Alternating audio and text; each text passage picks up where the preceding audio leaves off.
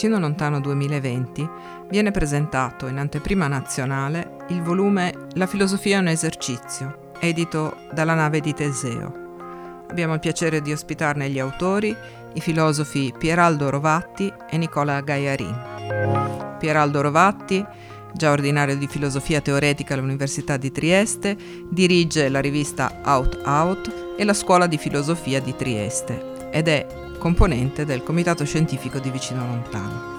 Nicola Gaiarin si occupa di modelli sperimentali di formazione e di consulenza nelle organizzazioni, è redattore di Out Out e appassionato di arte e cinema. Buon ascolto!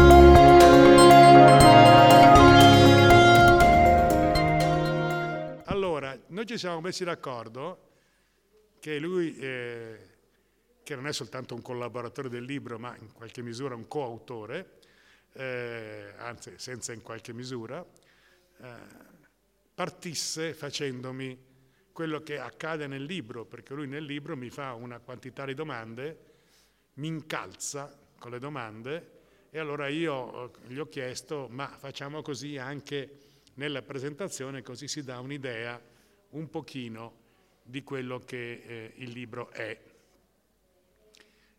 Però, visto che io poi sono uno che eh, eh, cambia anche un po' le cose, eh,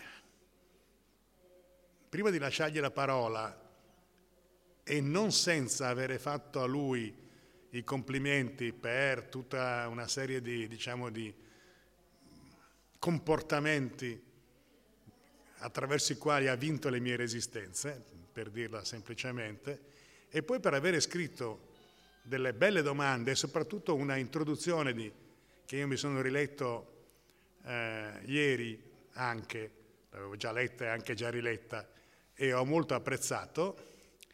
E quindi partirei da questa introduzione io facendogli una domanda, una domanda un po' strana. Dopodiché partiamo con quello che avevamo previsto. La domanda un po' strana è questa, a un certo punto della, della introduzione, l'ho cercato prima eh, lì fuori al bar, non l'ho mica trovato, tu dici una, una cosa di questo genere, che il desiderio che tu hai trovato in un interlocutore, in uno come me, è che, virgola, pur essendo ingombrante di persona, virgola, vuole restare nascosto dietro al suo pensiero. Cosa vuol dire? hai toccato uno dei motivi per cui ti ho proposto di fare queste conversazioni, perché eh, beh, immagino che tra noi, tra voi ci siano un po' di lettori dei libri di Rovatti. Eh, io ho sempre visto una specie di sfasatura tra la presenza, beh, quella ingombrante e quella di chi si alza e fa, fa, va a fare da butta dentro o da imbonitore perché sono rimasti quattro posti liberi. Questa è la presenza ingombrante, fisica, anche vocale, cioè tu hai un tratto vocale molto riconoscibile che è molto interessante. E nella scrittura eh, c'è sempre stato, dal mio punto di vista, un elemento leggermente più coperto, sei molto più circospetto, è come se mettessi in atto una strategia che se fa un passo avanti poi ne fa sempre mezzo indietro. Quello sicuramente è una delle caratteristiche non solo del tuo modo di scrivere, ma del tuo modo di pensare, sempre che si possa identificare così facilmente qualcosa come un modo di pensare. Però eh, avevo voglia di provare a fare un'operazione in cui si sentisse, sempre attraverso un gioco di scrittura, un po' di più l'elemento di voce, quindi un elemento un po' più, come dire, aperto, scorrevole, anche con le accelerazioni o le imprecisioni dell'operazione di scrittura che è una trascrizione vocale. Tra l'altro è stato interessante farlo perché, mh, come potete immaginare, il passaggio dalla, dalla, registrazione alla scrittura non è un passaggio automatico, se ti limiti a registrare viene qualcosa di incomprensibile, noioso, pre, pre, pieno di ridondanze, di ripetizioni. Quindi quello che ho cercato di fare nella trascrizione, che poi è stato tutto un, un gioco, un rimpallo di revisioni, riscritture, eh, incroci insomma, di letture successive, però ho cercato di lavorare per rendere un po' la, la voce, la presenza, la dimensione fisica esuberante del Rovatti di, pres- di persona, in presenza in qualche modo, rispetto a quello più controllato che sta nei libri più, possiamo chiamarlo, tradizionali. Poi anche lì ci sarebbero tanti distinguo perché eh, Rovatti quando scrive ad esempio in presa diretta sul presente da editorialista che fa dei commenti su quello che succede settimana per settimana, ad esempio sul piccolo di Trieste, anche lì c'è un, un livello di controllo diverso, però eh, secondo me è questo, no? è stato uno dei motivi per cui ho voluto provare a fare questa operazione e te l'ho proposta, perché eh, ho detto mi piacerebbe ci fosse una trascrizione, qualcosa che renda il corpo e la voce, oltre che l'operazione di scrittura più, chiamiamolo, tradizionale. Fine della risposta. Che pensi? No, ci torneremo su più avanti, però allora a questo punto eh, dai eh, al, a loro, io me la sono fatta un po' ovviamente, un'idea di cos'è questo libro, come è nato, che, che, cosa si troveranno nelle mani se mai avessero l'idea di procurarselo. Mm. Ma io credo che... Se vuoi, eh, se no lo faccio io, facendolo no, io, io è leggermente, come dire, contrario a quella frase, no? Ingombrerei ancora di più. Infatti io credo sia un libro che contiene tre o quattro storie possibili perché... Ma com'è che ti è venuto in mente? come mi è venuto in mente. Eh sì, ma loro allora, mica lo sanno. C'è eh. stato un episodio specifico. No, perché... Devi dirlo a loro, io lo so. Eh, non so se te lo ricordi, sì. sei tipicamente sì. smemorato. E, beh, era adesso due o tre anni fa, è passato un po' di tempo perché ha avuto varie vicissitudini per uscire, poi doveva uscire ad aprile e per i ben noti fatti non ce l'abbiamo fatta. È, è, stata una presentazione del, di un libro di Massimo Bucciantini che ha scritto qualche anno fa un libro che si chiama Un Galileo a Milano, che è la storia della prima milanese del Galileo di Bertolt Brecht messo in scena al piccolo di Milano da, da Streller nel 63 mi pare. Allora, durante questa presentazione che è avvenuta al Caffè San Marco di Trieste, eh, era stato invitato uh, a portare un suo intervento anche Pieraldo. Posso dire Pieraldo? Ho detto Rovatti fino adesso. Scusa, posso telefono al mio avvocato così. Dico, no, dico Pieraldo. Certo. Era, sì. avevano chiamato Pieraldo a, fare, a, a raccontare qualcosa. C- cosa raccontava e perché era stato chiamato? Perché lui nel 63 alla prima del Galileo c'era, ma c'era non solo anagraficamente o geograficamente perché stava a Milano e si interessava di teatro, ma perché collaborava con il piccolo di Milano, quindi aveva visto in azione Streller e anzi aveva visto in azione la, la strana coppia Streller-Paolo Grassi, che è una cosa interessante che nel libro c'è e, e forse potrebbe essere, tra l'altro questa la prima domanda che ti faccio. E, ehm, e quindi questo episodio mi ha fatto dire, beh, interessante vedere un Rovatti che è noto come filosofo, ha fatto delle cose importanti, ma magari è più noto per quello che ha fatto dagli anni Ottanta in poi, ad esempio, però mi sono detto che la sua storia intellettuale è una storia interessante. Interessante non so se perché unica, ma unica come la storia di ciascuno di noi, non unica per rendere un, un'unicità monumentale per quello che ha fatto. Eh, unica perché ha fatto una serie di esperienze importanti, ma allo stesso tempo poteva essere anche emblematica di un certo modo che c'è stato di vivere la cultura in Italia negli ultimi 50 anni. Quindi mi sono detto forse sarebbe interessante sentire da Rovatti, da Pieraldo, qualche storia che unendo i fili, partendo dalle esperienze teatrali, anche da prima, dalle esperienze eh, giovanili, c'è un, c'è un, qualcosa di interessante anche prima del teatro, vediamo se faremo riferimento. Quindi partendo da lì provare a collegare un po' di fili, collegarli in maniera labile, cioè, nel libro troverete una biografia intellettuale che più o meno segue il filo dei, dei decenni in realtà l'inquadramento cronologico ha senso fino a un certo punto, ci sono salti avanti, indietro, non, non si poteva stare troppo rigidi su questo. Beh, Saltini, dai. Sal, sì, Saltini, però dire non... Eh, non Salvini, non è, Saltini, Saltini. Piccoli è, salti. Non è una struttura, diciamo, rigorosa e magari anche un po' noiosa di decennio per decennio in maniera semplice. Scusa, e quindi da lì è arrivata scusa, la proposta. Scusa un attimo, come voce fuori campo, visto che nessuno ha visto il libro, eh, nessuno lo vedrà, penso, per un po'. Eh? E nessuno lo vedrà per un po', temo. Do lettura integrale del libro. No, scherzo. Eh, vi dico, vi leggo il sommario, che di solito è quello che si va a vedere nei libri, no? C'è un'introduzione di, di un certo Nicola Gaiarin, che non so chi sia, Eh, poi uno, un'esperienza teatrale all'inizio. Due, Paci Sartre e gli anni del marxismo fenomenologico. Non sono mica io che parlo, è una voce fuori campo che dà questa informazione. Tre, gli anni 70 e la teoria dei bisogni. Quattro, gli anni 80, altro che riflusso. Cinque, le avventure del pensiero debole. Sei, gli anni 90 con nuovi compagni di viaggio. 7. Abitare la distanza e il gioco. 8. I primi anni 2000, sapere e potere tra Derrida e Foucault. 9. Gli anni dei rilanci, l'etica minima e la scuola di filosofia. Dopodiché c'è anche una breve conclusione in cui eh, eh, su domanda la risposta è legata alla situazione attuale, diciamo, della pandemia in cui siamo e c'è un riferimento alla questione prossimità e distanza. Chi di voi era presente ieri alla supposta lezio eh, magistralis avrà, avrà, visto, avrà sentito qual era la conclusione. Poi ci sono i riferenti bibliografici, una, una sfilza in modo che tutti quelli citati comprassero il libro e quindi l'indice dei nomi. Messa così sembra un invito a, come si dice quando uno sceglie che canzone devono suonare? 17 euro, pagina 240. A, a, richiesta potremmo andare su un decennio o sull'altro. Parto però, una domanda te la faccio. No, per avere un'idea complessiva, insomma, no? Eh, cosa c'è qua è dentro. È l'unica a cui ho pensato, quindi questa devo, devo farla. E poi finisce il dibattito. E finisce. Eh, l'esperienza teatrale all'inizio, è interessante, intanto se ci racconti qualcosa dell'esperienza cosa voleva dire collaborare con il Piccolo di Milano in quel periodo? Perché il collaboratore particolare, ma secondo me si va a illuminare una zona interessante di cosa voleva dire fare pratica e politica culturale in quegli anni.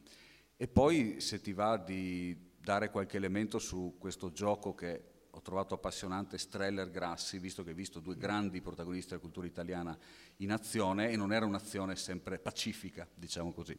Quindi ti chiederei il, il teatro, insomma. Capito, come... sì. No, certo, vi interessa? Sì, vabbè, allora rispondo. Eh, piacerebbe poi che andassimo anche sulla, adesso non voglio spostare, andassimo sulla questione, si sente? Poco? Devo avvicinare? devo farlo cadere per terra come prima, eh, andassimo sulla questione che è venuta fuori perché il libro ha già avuto anche mh, delle recensioni addirittura, prima ancora che uscisse, eh, in una di queste eh, si dice, ma non è proprio una uh, biografia intellettuale, che, sapere un pochino meglio cosa può essere, anche secondo me non lo è, però possiamo discuterne. Sì. Però adesso torniamo alla, alla domanda che riguarda il modo con cui io incontro il teatro, eh, lo incontro mm, quando sono a scuola, eh, faccio la, l'ultima classe del liceo classico eh, Parini, Giuseppe Parini di Milano, vengo arruolato da un personaggio eh, ingombrante, che era proprio corpulento, molto emiliano, io sono nato a Modena, eh, che eh, arruola dei supposti giovani eh, che hanno delle cose da dire su segnalazioni, credo, e veniamo arruolati in due, Salvatore Vecca e io, e poi ci sarà un terzo arruolamento che non, è, non riguarda il, quel liceo e quella situazione, che è quello di Roberto Pallavicini che poi è scomparso molto presto purtroppo. Allora, eh, veniamo arruolati a far che? Beh, diciamo sotto sotto per dirla pesantemente a fare un po' di propaganda. Dai, venite, noi vi diamo delle informazioni, vi diamo anche dei vantaggi, eccetera, eccetera. Voi studiate un po' i testi e, e poi in qualche misura facciamo dei momenti pubblici, dei seminari, eccetera, eccetera. E così è stato abbiamo fatto una, una, una, brochure su Pirandello, allora c'era anche un testo di Pirandello in, in cartellone e poi anche una su, eh, su Bertolt Brecht. Allora, e così, diciamo, io inopinatamente entro ad anni 17 nel mondo del teatro, che è sempre un mondo un po' oggi magari diceva, vabbè, c'è la televisione, siamo abituati. Allora era un mondo, perché il piccolo teatro era in un luogo, non solo era un teatro importante, ma era anche un luogo di cultura, era anche un luogo di pratica politica. E questo era, era molto interessante. Adesso per farla breve, perché la, la storia potrebbe essere, come dire, piena di episodi, eccetera, di particolari, e per rispondere alla domanda che tu, come dire, facevi direttamente, cioè, ma questi due personaggi, Paolo Grassi, che poi andrà a dirigere la Scala, come sapete avrà tutta una storia successiva, e Giorgio Strehler, che ha la caratteristica di essere, diciamo, eh, nativo del Friuli Venezia Giulia e in, a Trieste in particolare, come stavano assieme il, l'artista e l'amministratore. Ecco, stavano insieme litigando tutto il giorno. Stavano insieme trattandosi a pesci in faccia. Eh, stavano insieme avendo dei, rapporto, dei rapporti molto diversi, anche con noi. Per esempio, io raramente ho parlato con Strehler, eh, mentre ho parlato a lungo con Grassi, no?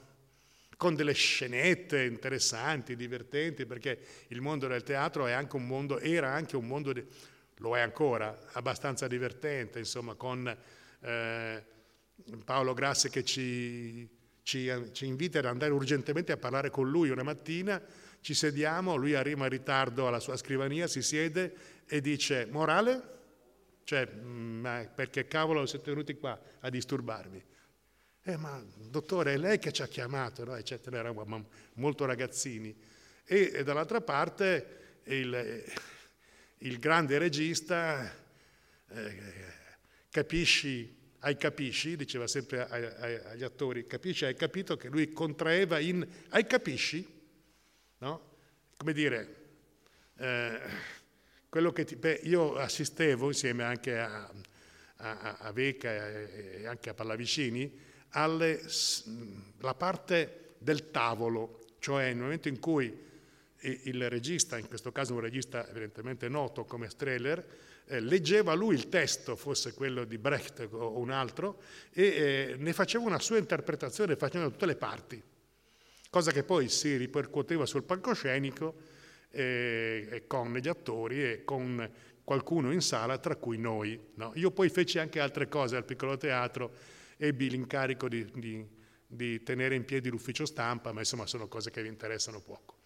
E poi a un certo punto dovevo fare delle scelte eh, tra tre, tre, mondi, starmene nel mondo del teatro perché avevo cominciato anche a, fare delle, una, eh, la, la, dire, la, parte del recensore sul quotidiano L'Avanti, eh, eh, ero diventato per una serie di coincidenze anche fortunose il, il, il, insomma, quello che teneva la rubrica di teatro e quindi ho, ho imparato a recensire gli spettacoli, ho imparato cosa voleva dire chiudere un articolo entro le due di notte eh, perché non c'era tanto tempo, non sempre c'erano le anteprime, eccetera, eccetera, in una situazione di grande caos in piazza Cavour a Milano, in questa diciamo, casa del giornalismo in cui c'erano macchine da scrivere corpulente che facevano un rumore terribile e io che tutto sommato... Però lì ho imparato, ho imparato a scrivere. Ho imparato a scrivere è eccessivo. Ho imparato una modalità di scrittura che avesse a che fare sia con la descrizione di qualche cosa che non era, diciamo, il commento filosofico, cosa che poi avrei dovuto incontrare molto spesso nella mia, nella mia storia, sia a come si tratta di avere 20 minuti, mezz'ora, 40 minuti al massimo per fare una recensione di uno spettacolo che hai appena visto, che poteva essere uno spettacolo importante, ma anche una rappresentazione di circo, perché io facevo di tutto, no? E quindi questa cosa comportava una, lo sviluppo di una capacità di rapidità di scrittura che dopo mi è servita parecchio in sostanza, quando poi arriverò alla fase finale, che è quella finale in un certo senso, no? che è quella che, che, sto vivendo adesso, adesso io ho questa rubrica che lui citava, etica minima sul piccolo di Trieste, da 10-12 anni, tutte le settimane, tutti i venerdì, per cui se volete evitarla non, non guardate il piccolo il venerdì. Eh, e lì però queste due cose, come dire, stanno insieme. Dopodiché, riguardo alla domanda, adesso per tornare indietro, che mi faceva adesso eh, Nicola, i due si litigavano, no? si litigavano, il gatto e la volpe in sostanza, si prendevano in giro, specialmente Strele prendeva in giro Grassi, Grassi sopportava ma poi aveva i suoi momenti di, di rivalsa.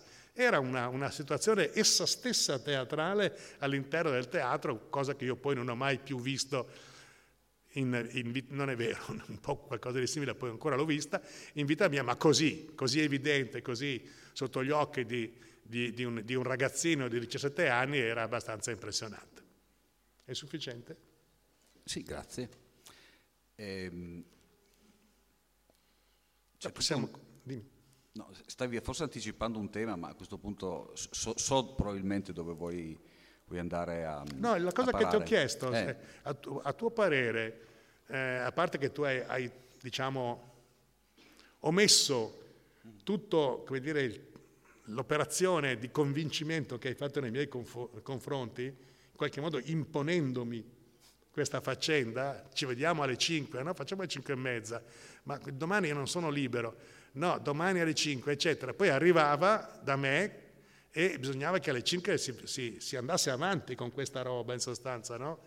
Cioè è stata veramente una, una, un'operazione che, in cui mi hai indotto, non l'avrei mai avuto modo di, di scrivere questa cosa, chiamiamola così, se non ci fosse stato un Nicola Gaiarin, che tra l'altro con domande molto, molto, intelligenti e a volte talmente complicate e difficili che io non sapevo che cavolo rispondere, e non potevo neanche prendere tempo, no, ti rispondo alla prossima riunione, no, lui voleva la risposta subito.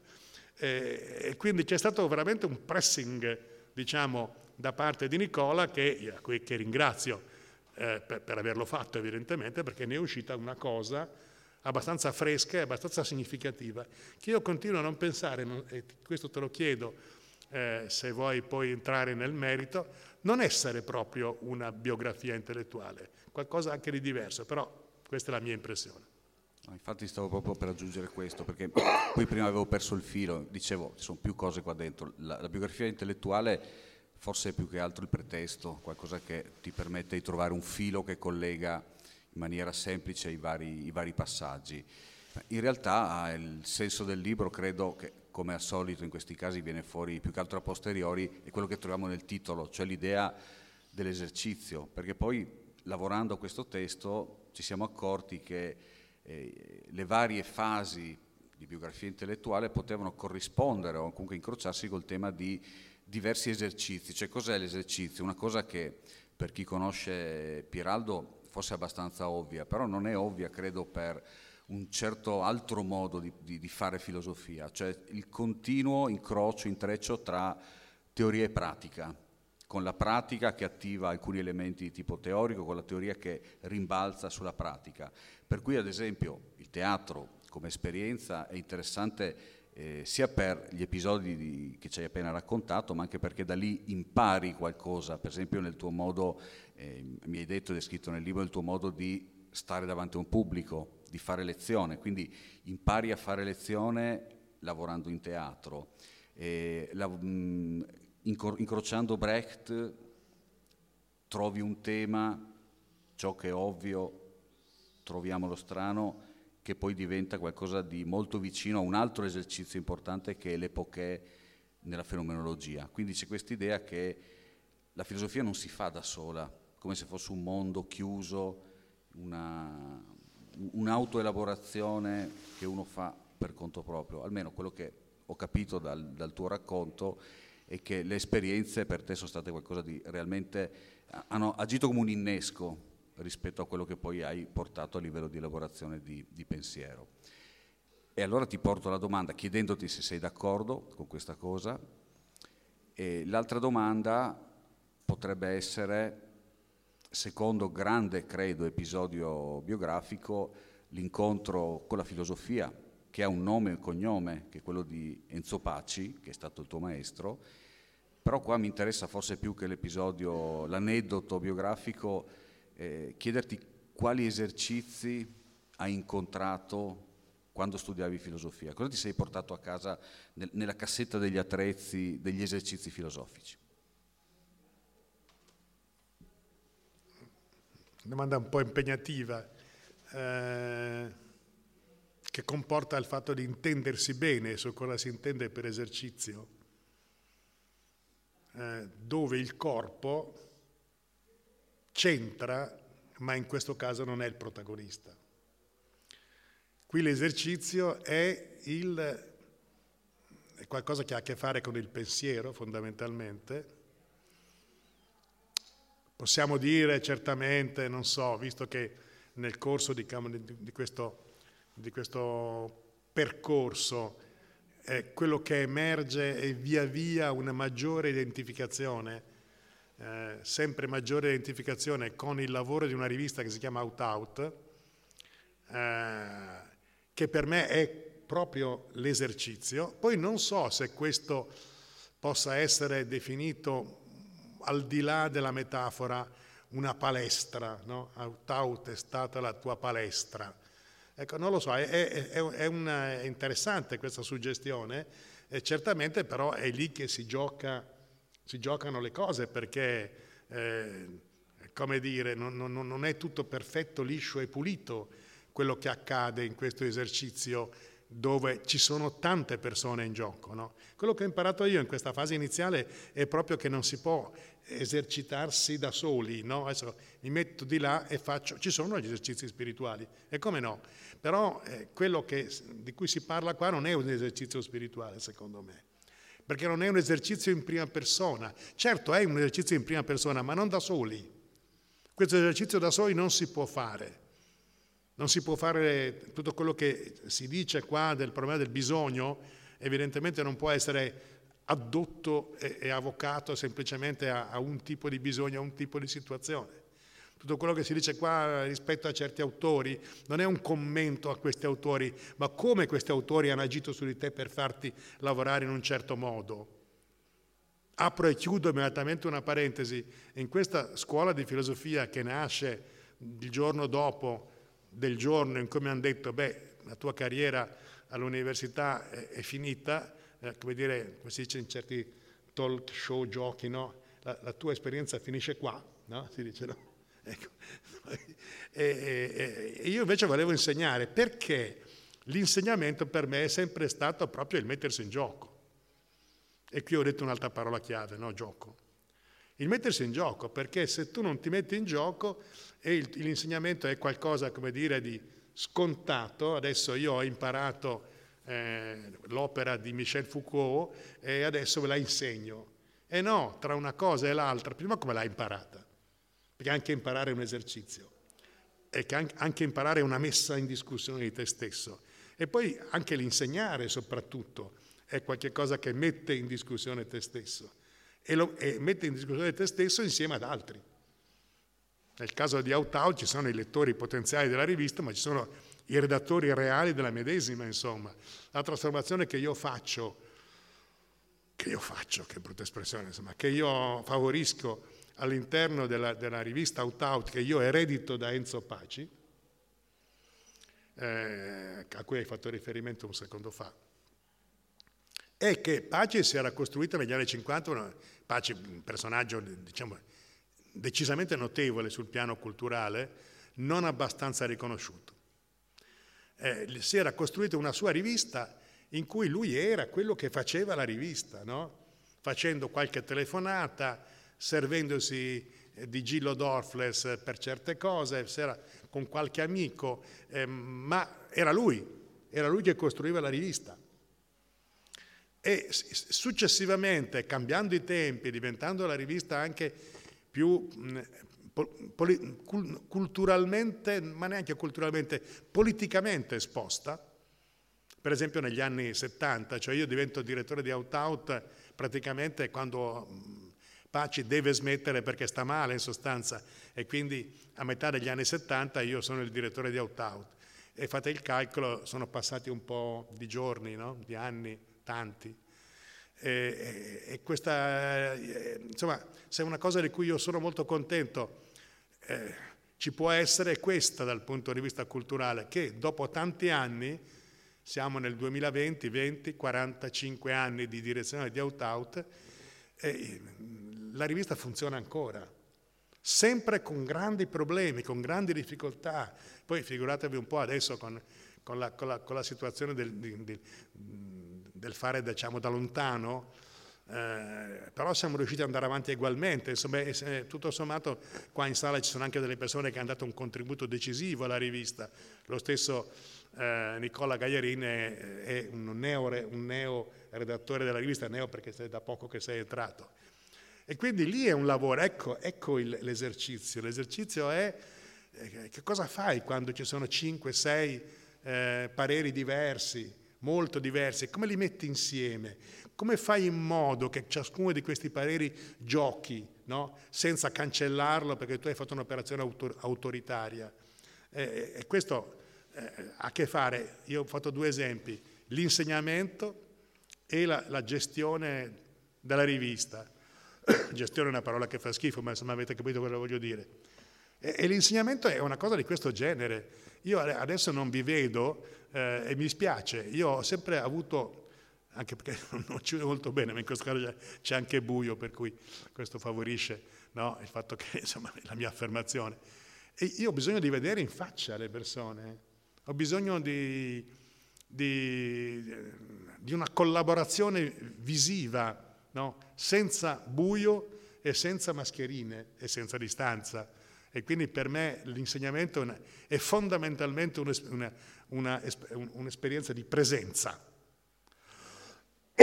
Dopodiché ci sono tutte le questioni annesse e connesse.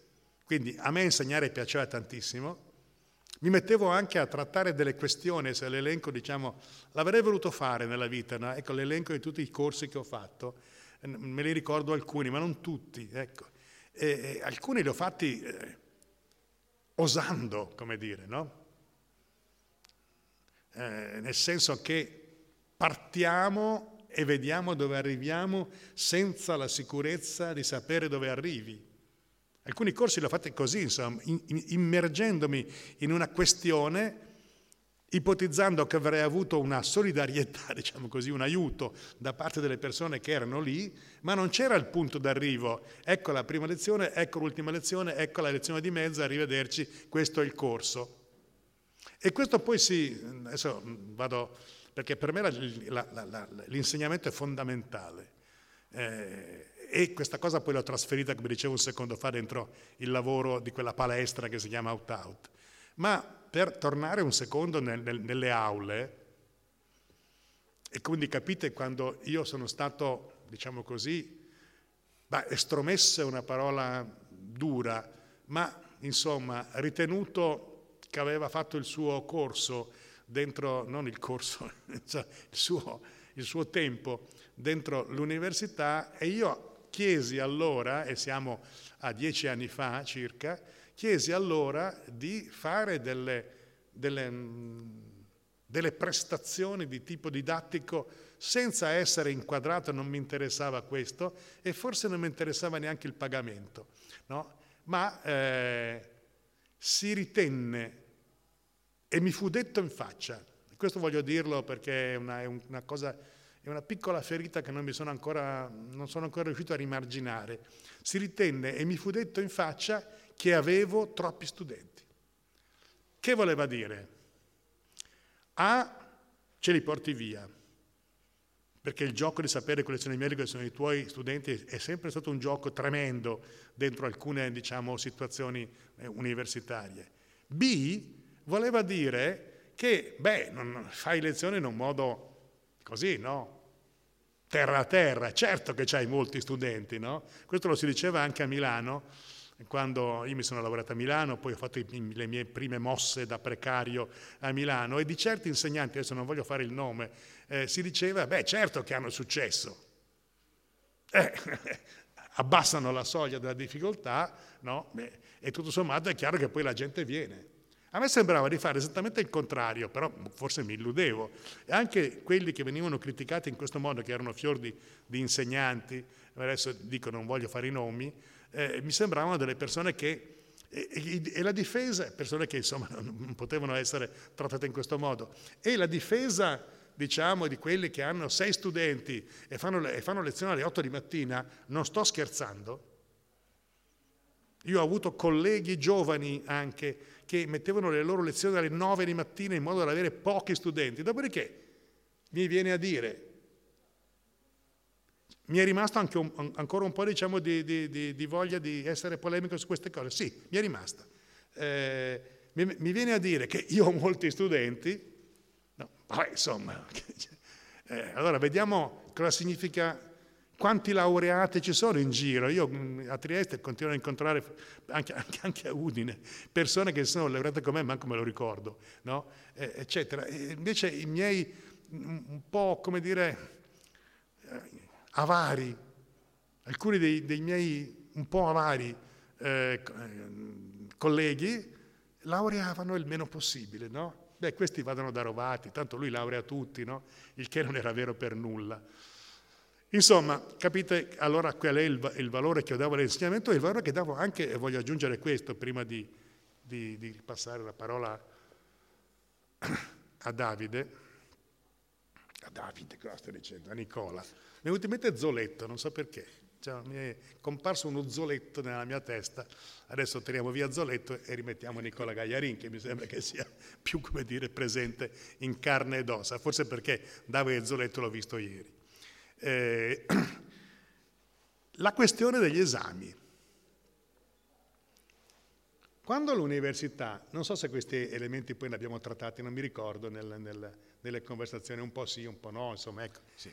Quando l'università è diventata il cosiddetto esamificio, forse capirete che io non mi sono trovato più a mio agio, perché i miei esami erano forme di conoscenza di, forme di esercizio anche di messa alla prova, non soltanto del sapere, della competenza delle persone, ma anche della capacità di eh, eh, lavorare sulle, sulle questioni, sui problemi, anche sui problemi di vita, anche su queste cose che tutto sommato sono quelle che si lasciano sempre fuori. Quindi per me non ero mica l'unico, eh, potrei fare altri nomi. Per esempio uno che dava questo peso incredibile a, a, agli esami era un mio collega che viene continuamente citato anche da, da, Massimo Recalcati, che è stato un suo allievo, e si chiamava Franco Fergnani, che insegnava filosofia morale. Questo è un nome, voglio farlo. Eh, e però poi mi è stato detto, eh no, senti, in questo modo qua fai quattro esami al giorno, eh? guarda che sono 40. E quindi, no, a forziori, diciamo così, dovevo diciamo in qualche modo comprimere questo tipo di attività che per me era l'esercizio importante, perché per me la riunione d'esame, l'incontro con lo studente all'esame, faceva una parte integrante col suo modo di formarsi all'interno di un corso universitario. Non era staccato e dunque vediamo che cosa ha imparato, era proprio dentro l'operazione, dentro questa esperienza.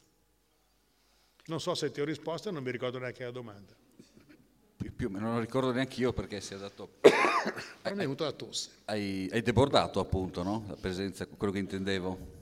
Quindi speriamo sia arrivato nel libro un po' di questo, sì. anche un po' di sana certo. incazzatura per certe cose successe. Mm. Non so quanto tempo abbiamo ancora. Una domanda volevo farti perché quando hai parlato di... Hai voglia che sia finito perché sei stufo? No, no, no, io chiediamo a loro. Un, una domanda e poi chiediamo, chiediamo i tempi in genere. No, non so, non ho capito. Eh, si usa fare anche dibattito in questi casi? Quanto... Forse oggi non sarebbe del tutto l'occasione sbagliata. Metto, vedo che si avvicina qualcuno con un'aria... Quanto, quanto tempo abbiamo complessivamente vieni, vieni. dibattito incluso adesso? Ok. Ma se vogliamo fare un po' di dibattito possiamo farlo? Anche se io non credo tanto ai dibattiti perché di solito chi prende la parola è quello che si vuole mettere più in evidenza. Di solito, non sempre. Ti, no? ti faccio l'ultima domanda e poi andiamo a, a chiedere insomma, se c'è qualche intervento. Mm, Anche perché del libro non si è capito granché, no? Metterete? No, infatti... No?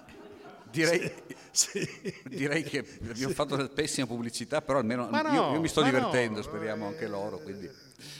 Cioè, avete capito come sono andate queste riunioni dalle 5 alle 7, una volta alla settimana per un periodo in cui lui mi rompeva le scatole e io me le facevo rompere, quindi si andava fuori tema, si andava da tutte le parti, poi bisognava rientrare nel tema, eccetera, eccetera. No?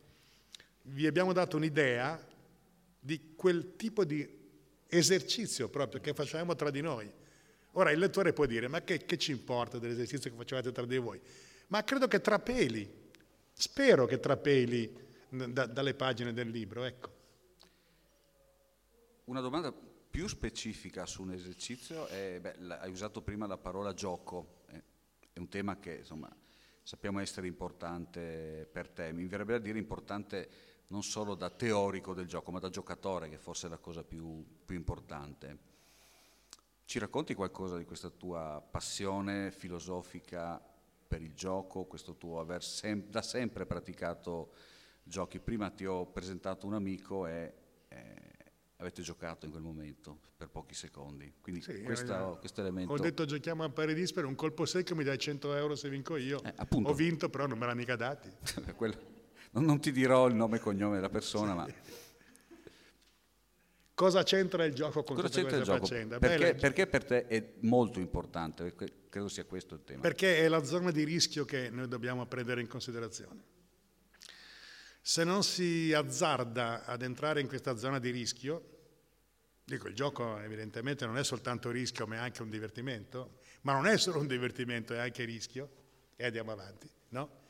Se non si entra in questa zona di rischio io credo che come, come dire, il, il, far filosofia sia un ron ron, no? un bla bla, un, così, un, il fare filosofia è creare delle, degli inciampi, dei dubbi, il mettersi a rischio, il produrre, come dire, un movimento che non è il movimento controllato, previsto, no, adesso scrivo una parola, poi ci sarà quell'altra tra cinque parole, quell'altra tra venti parole, questo è l'inizio, poi ci sarà la metà, poi ci sarà la fine. No, eh, in realtà c'è sempre qualche cosa che tutto sommato scombina la situazione e questo scombinare, tu devi un pochino poi risolverlo evidentemente perché non puoi andare in giro scombinato. Però quello scombinare al tempo stesso è quello che produce un'alimentazione di, della, della, attraverso il dubbio, attraverso no, il punto interrogativo. Eh, Enzo Paci, questo mio professore che mi spiace che non abbiate conosciuto, era anche paranoico mica male, tanto per dire, ma insomma tutti hanno poi i loro problemini, anch'io ovvio, tantissimi, non voglio negarli.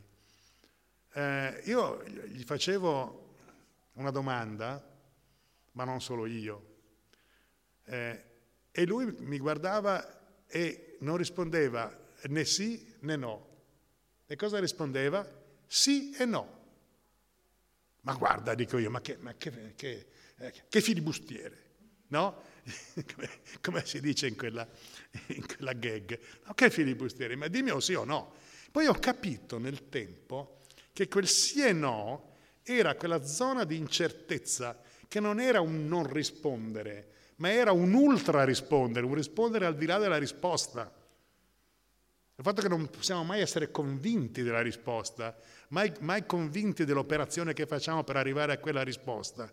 E allora, che cos'è questo gioco? No? A parte che uno può essere più o meno giocatore, che abbia imparato a giocare da piccolo dai suoi fratelli, e la mia storia personale, bla bla, no? È il fatto che questa, questo margine di incertezza e di movimento deve introdurlo nel pensare, nel pensiero. E qualcuno ci riesce anche a livello dei nostri politici, pensate un po'. Io ho trovato questo elemento anche recentemente, adesso non voglio fare una citazione, eh, che è quella che mi viene in mente, eh, che, anche recentemente qualcuno che si è reso conto, per esempio, che il dubbio dei virologi sul virus non è semplicemente una mancanza di capacità, ma potrebbe far parte anche di un lavoro che ci cambia l'idea l'immagine del sapere scientifico in quanto fisso, che noi abbiamo in mente. Non solo questo, evidentemente, no? può anche essere l'incertezza, il non sapere che pesci prendere, ma poi può anche essere quest'altra cosa. Per cui il, la, la, il, il rigore della scienza, la scienza rigorosa di cui parlava Husserl, no? Eh, la, la, la fenologia come strenge Wissenschaft, diceva Husserl, beh, quel, quello, quello strenge, quel rigore, non è quello che pensiamo.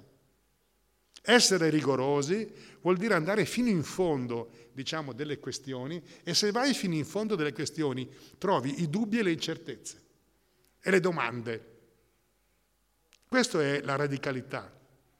E questo è il discorso che poi io ho applicato al tema dei bisogni, che ho applicato alla questione stessa del pensiero debole, su cui si sono dette tante cose fuori luogo, ma che fondamentalmente ha a che fare con questa questione del gioco e con la questione dell'etica minima con cui si, va si vanno a concludersi le nostre, le nostre eh, conversazioni.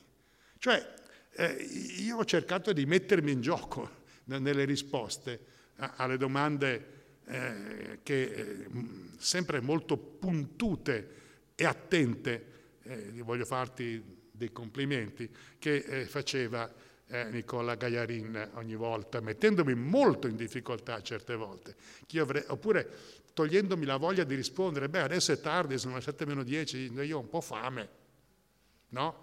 Oppure, quindi, quindi mentivi in quel momento? Non lo so, sì, ma sai, anche la menzogna è una cosa strana. Eh? Non parliamo della verità.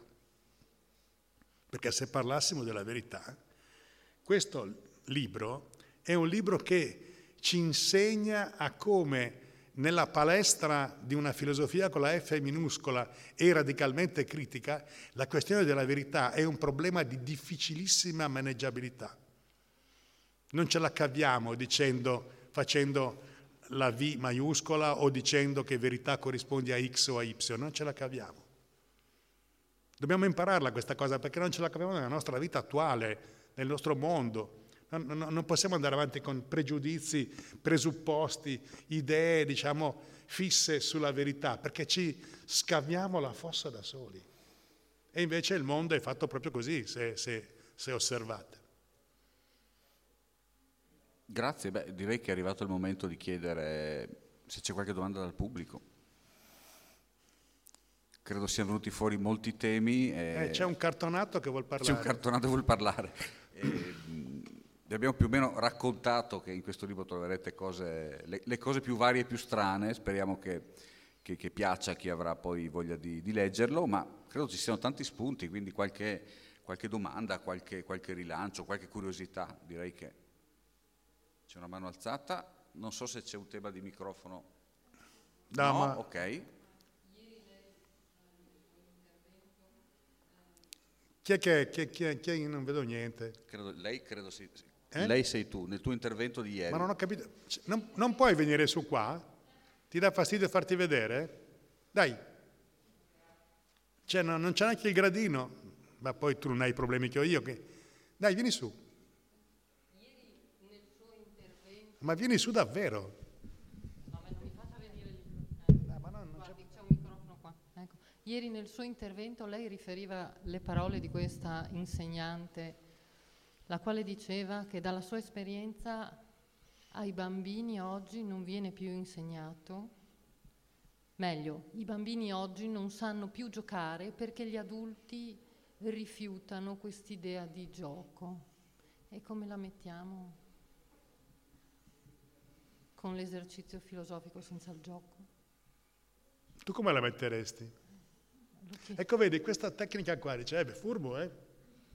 Questo socratismo un po' d'accatto, io l'ho sempre usato nei miei rapporti, no?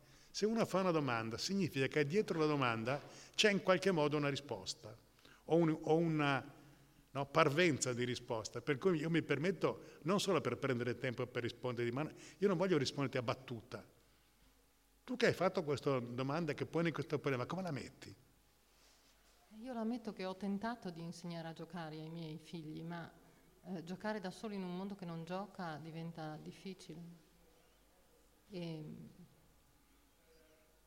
Sì, ma non possiamo giocare adesso, tu e io, a vedere chi è quello che gioca di meno. Ognuno deve cominciare in proprio. Quindi... Io credo di aver... Poi bisogna vedere cosa vuol dire insegnare a giocare, oltretutto, no? Eh. No, poi giocare non si insegna a giocare, il, il gioco deve Sentite essere... quello che dice? Eh, perché io no? Perché sono sordo anche, oltre ad essere cieco. il gioco è un'espressione spontanea, insomma, eh, quindi non è che si insegni a giocare ai bambini, bisogna permettergli, metterli nella condizione di, di, di potersi esprimere. Eh, questo viene fatto sempre meno invece. Cioè siamo in una condizione socioculturale tale per cui, giusto? Mm. Eh? Beh, è un po' quello che diciamo ieri, io credo che noi siamo dentro forme di consumismo spinto, siamo dentro forme di eh, eh, costruzione del proprio sé, del proprio io, sempre più come dire, significative e, ed eventualmente che, che, che ricompensanti. Siamo dentro questo tipo di gara che io credo che sia un disastro, no? come dicevo ieri, ma non vedo neanche bene come possiamo fermarla. È già importante che noi riusciamo a fermarla. Per cui se la filosofia è un esercizio, sicuramente è un esercizio critico e sicuramente dobbiamo avere chiaro qual è il quadro di difficoltà che noi abbiamo. Con ciò non dobbiamo mollare, perché ciascuno può fare qualche cosa, no? Poco. No? Per esempio, perché sei venuta qua sta, questa mattina? Che cosa ti ripromettevi venendo qua? Che ti frullasse qualcosa in testa, forse, no? Una roba del genere, se lo dico frullasse tanto per dire, non so bene. Poi non è che uno va e dice perché devo andare a sentire un dibattito, devo andare a sentire una presentazione. Vado perché forse. Ecco, su quel forse si giocano tante chance che noi disperdiamo con, con la noncuranza delle persone che credono che le chance non ci siano. Non so se ti ho risposto. Speriamo di sì. Speriamo di sì. Grazie. Prego. Grazie. Organizzatrice. Vedo Gino Colla. Ah, tu conosci così tutti. le persone del pubblico? conosco oh. tutti. Lui ha detto a Gino Colla, vieni, fai un intervento, di che sono bravo e, e ti do... Non so, no, ti, no, non c'è un ti regalo un, una copia del libro. Evidenziarmi.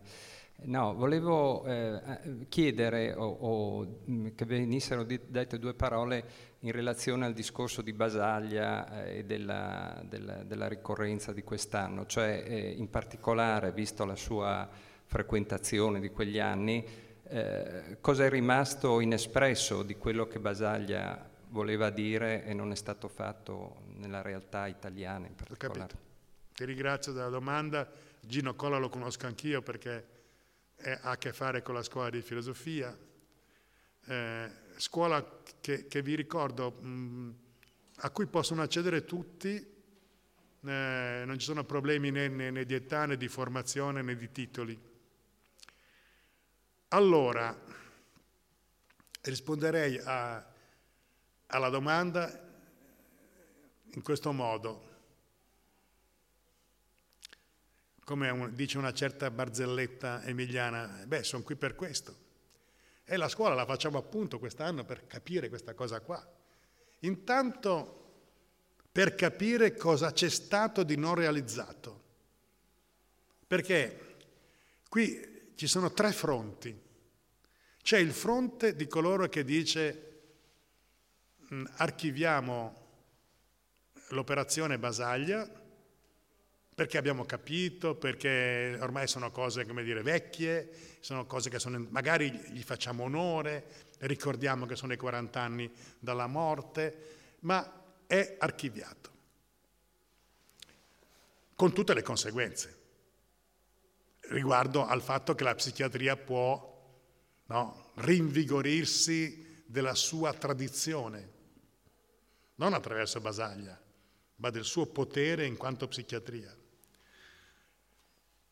La seconda situazione che vedo io è quella, diciamo, del, dell'eredità di Basaglia attraverso gli allievi migliori che sono rimasti, ne, si possono fare i nomi, non sono tanti, i quali sono dei benemeriti fino a un certo punto, perché a volte, come dire, la difesa dell'eredità, io ne so qualcosa perché io, non voglio dire, non so, non voglio dire che Basaglia fosse meno o più di Enzo Paci, io ho seguito molto, essendo un allievo, no? tutta questa questione dell'eredità, ne possiamo parlare. Vorrei discuterne appunto con chi, per esempio come Recalcati che ho appena citato, ha fatto dell'eredità un bene assoluto. Non è vero, l'eredità è, un, è complicata. E allora ogni eredità, anche questa di Basaglia, attraverso i suoi allievi che tengono duro sulle, sulle, sulle loro postazioni, sulle loro torrette, potrebbe essere qualcosa che ha degli aspetti non del tutto positivi. Per cui noi sentiremo queste voci durante l'anno della scuola, ma queste voci eh, le prenderemo come delle voci che parlano dall'interno, ma che tutto sommato potrebbero correre il rischio di non essere in grado di ripensare, che sarebbe il titolo dell'annata eh, Basaglia. E questo ripensare sarebbe il terzo livello della faccenda che è fatto eh, di difficoltà, cioè ripensare vuol dire rimettere il naso in quello che ha scritto, rimettere il naso in quello che ha fatto, senza diciamo, avere pregiudizi, né negativi né positivi, o forse negativi e basta, no? Perché è chiaro che un giudizio positivo c'è se fai un anno di una scuola su Basaglia, basta che non sia un pregiudizio. E via di questo passo. Quindi io credo che sarà difficile, eh, ma sarà probabilmente anche una scoperta di qualche cosa, di poco, di quel poco che tutto sommato possiamo fare ripartire a livello di un esercizio critico. Ok, sarebbe bello ci fosse una, un'altra domanda almeno. La faccio io? Basta ah, non a loro. Non a me, a loro. La faccio a te perché io non sono rimasto mica convinto della risposta che mi hai dato all'inizio. Mm. Personaggio personaggio, tu sei, io ti ho proposto una cosa che, com, com, che dicevi in introduzione, ingombrante di persona, che però vorrebbe nascondersi dietro, dietro il suo pensiero. Ora, eh, tu hai chiarito eh, l'ingombrante di persona al di là, diciamo, della... Eh, delle facili diciamo, implicazioni, no? Sono uno che, insomma, che ha un certo tono di voce, detto, eccetera. Invece non hai chiarito l'altra parte della questione, che è quella che mi interessa di più. Perché uno come me, ma non uno come me perché sono chissà chi, ma uno che pensa con un pensiero critico, che fa un esercizio di questo genere in, senso filosofico, dovrebbe nascondersi dietro e questa è tutta la questione del, del, del pensiero debole. È tutta la questione del, di cui diciamo anche ieri, qualcuno di voi è venuto anche ieri, credo, no? Eh, diciamo anche ieri, del fatto di combattere questa superficie eh, dell'ego. Dobbiamo fare questo, no? Dobbiamo, il nascondersi, il, come dicevano gli, alcuni antichi, il lazze biosas, espressione greca mica tanto facile da capire, no, eh, nascondi avendo visto, nasconditi avendo visto. In greco è curioso. Vivi nascosto, vivi nascosto.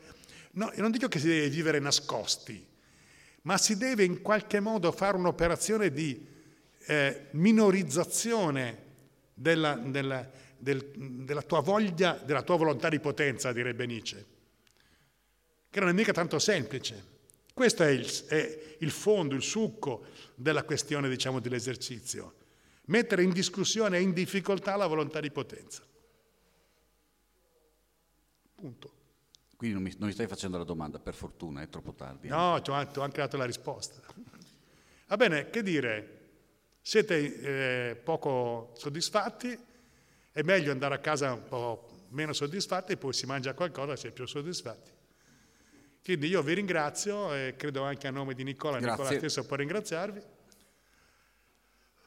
Loro non vogliono mica andare via, capito?